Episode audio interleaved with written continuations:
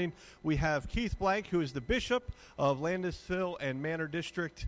And uh, I welcome him now to take us through this next installment of our series.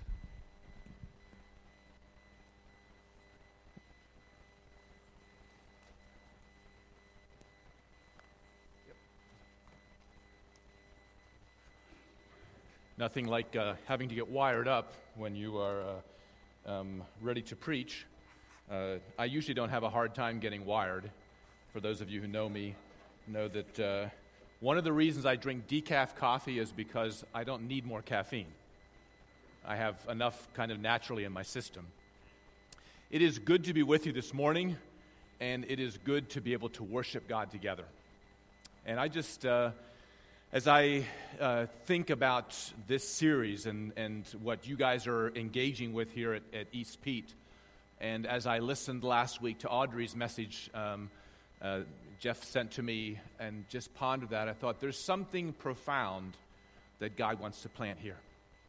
Some very simple but important truths that are important for what God is doing and wants to do at East Pete Mennonite Church.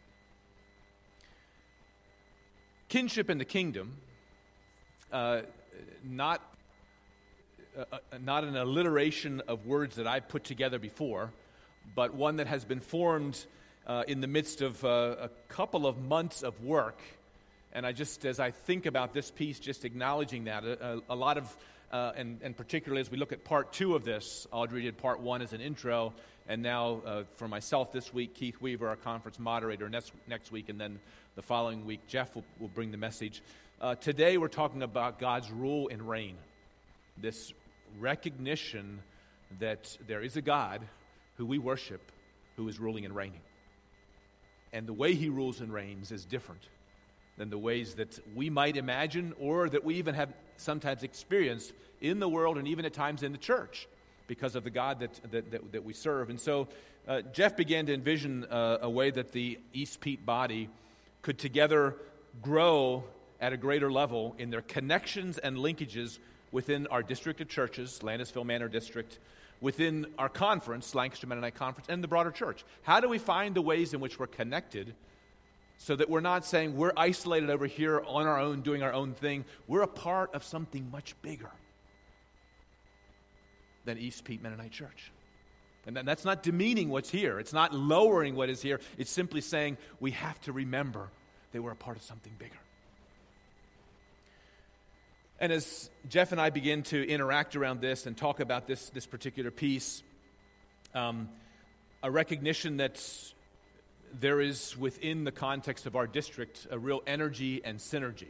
Energy, a sense of excitement and synergy that when we're together, we're more effective than when we stand alone.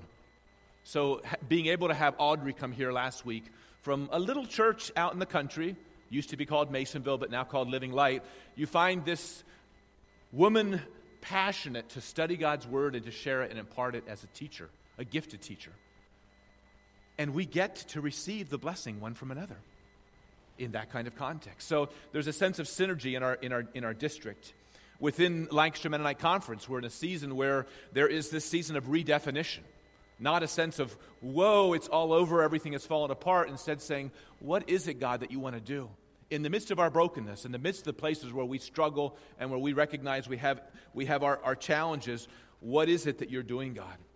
And uh, I think most of you are aware that Jeff and I both serve on a strategic direction task force.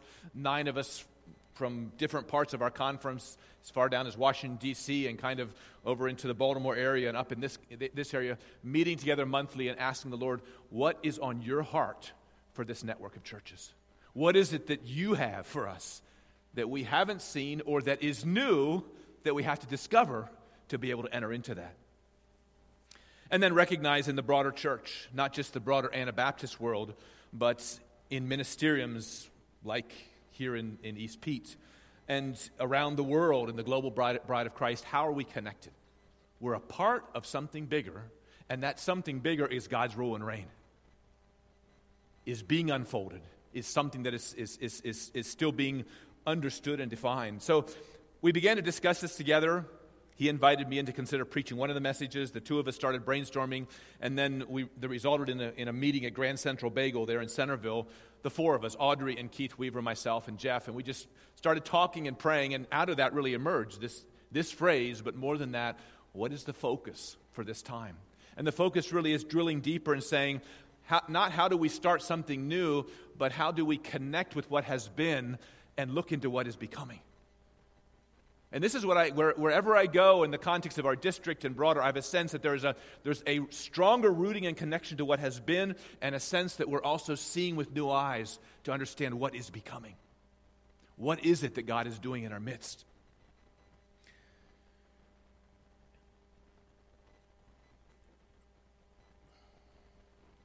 This, this is where I'm always challenged, Jeff. Did I do something wrong here?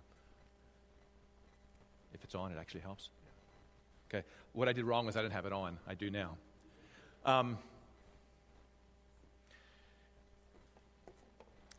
I want to I wanna just reflect a bit on some things that, that Audrey shared last week at the end of her message, she used this phrase, and, and this one would preach. This is another whole piece. I almost went here as I was preparing because I'm like, I love this phrase. I love what Paul was doing in this context. I love how he was connecting the poets of that day with the message that needed to be, be penetrated into that particular context uh, in, in, in Acts 17. But she, she ended with this, this part of uh, the first part of Acts 17 28, which simply says, In him we live and move and have our being as a part of this message, which she called a way of being. Now, how many of you heard her message last week? So, about, okay, so this is good. I'm reviewing. Reviewing is important because not everybody was here. And some of you were here physically, but you didn't hear this. That's how I am when I'm in a setting. I might hear words, but I don't always take them in. And this is what she said at the end of her message. She said, As you, she's speaking to you, at, us at East Pete Mennonite Church, as you move through this season as a congregation. Listen carefully and ask what is God calling us to be? What is God calling us to be? Pay attention to your way of being so that out of it will grow faithful ways of doing. Do you hear that? Pay attention to your way of being, your, that, that what is God calling us to be, so that out of it will grow faithful ways of doing. So the things and activities we're engaged with, the key is that they're linked to our connection, to our abiding, to our being still, Jeremy, in the presence of God and hearing what He's saying and then obeying. And we often get busy or we have information up here and we say, I know all the good things to do, and so I'm just going to do them because, and I'll use this, this is my favorite one for Mennonites, we are great servants. You know what? No problem with serving. But if all you do is serve and you don't listen, you might miss this thing over here you're supposed to do because you're busy serving. You understand? And so, this recognition that our way of being present with God, attentive to God, understanding that we can both receive something from the Lord, can hear it and respond and obey, becomes our way of doing. Our doing flows out of being and not the other way around. Now, I don't want to repreach her message, so we'll continue moving on.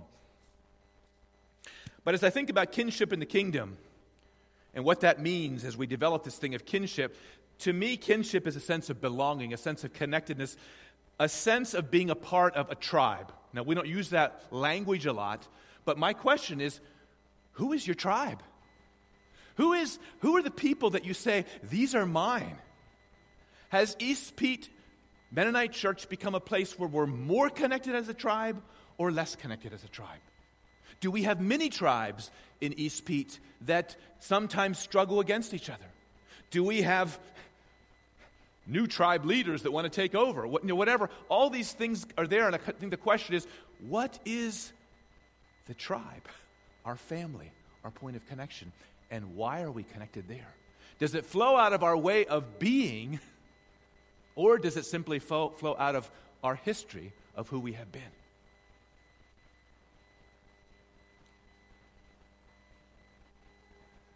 And I think a key piece in this concept of, of kinship is really asking the question who are my people? Where do I belong? Where am I rooted on this journey? I think to, back to myself uh, in, my own, uh, in my own journey. So I was born in Mexico. My parents were missionaries with Franconia Mennonite Conference, and we served in Mexico. I was born uh, in Mexico City, but lived high up in the Sierra Madre Mountains, uh, about 8,000 feet above sea level, among an indigenous group called the Trique, who didn't speak Spanish. They spoke a language closer to Chinese than to Spanish, five tone levels. A word like nay, nay, nay, nay, nay, nay. Five different things. Because it's a tonal language, similar to a lot of Asian languages. That was the context I grew up in. I came back into Lancaster Conference at the age of 10. I came into studying, this really became a place of forming me. But by the time I was 18, I was disillusioned with much of what, with much of what I saw because I didn't see a passion to know Jesus. I saw a lot of knowledge, I saw a lot of rigid rules, but I didn't see people passionate to follow Jesus. It wasn't that they weren't there, because my eyes weren't always open, okay? But the reality was, in that context, that was a place by the time I was a senior, I felt like I didn't have a lot of direction. This didn't feel like my tribe. And then I watched in that context through Rosedale Bible Institute, where I met a couple of Kenyan pastors. Kenyan pastors who, who they prayed for a whole hour straight. I had never been in a context. Now, I was in prayer meetings, but most of the people that I knew in that context kind of prayed through that time, but there wasn't a sense of passion about the prayers. Again, this is through an 18 year old, my own judgments, my own biases, but I'm saying in that context. I met these Kenyan pastors. Like sometimes in Kenya, we actually pray all night. I'm like, you're kidding me. All night. I sleep all night. I like to sleep. And yet, in that context, something was stirred in my heart, passion for more. And out of that came the opportunity to join what was just emerging as the Youth Evangelism Service Program. The story's too long, but in that context of the YES program, Youth with a Mission, and then coming back and working with EMM, I came into a place where I found a lot of people in Lancaster Mennonite Conference who were passionate about Jesus and passionate about connecting in the places where there were individuals who had not yet heard about the good news of Jesus. And I found my tribe. And my tribe was here all the time. I just didn't know them, and I didn't know myself. And so sometimes a sense of connection to our tribe is a part of a journey. in that context of forming and understanding that, like I said, that became my tribe, my place of passion to know Jesus and to make him known.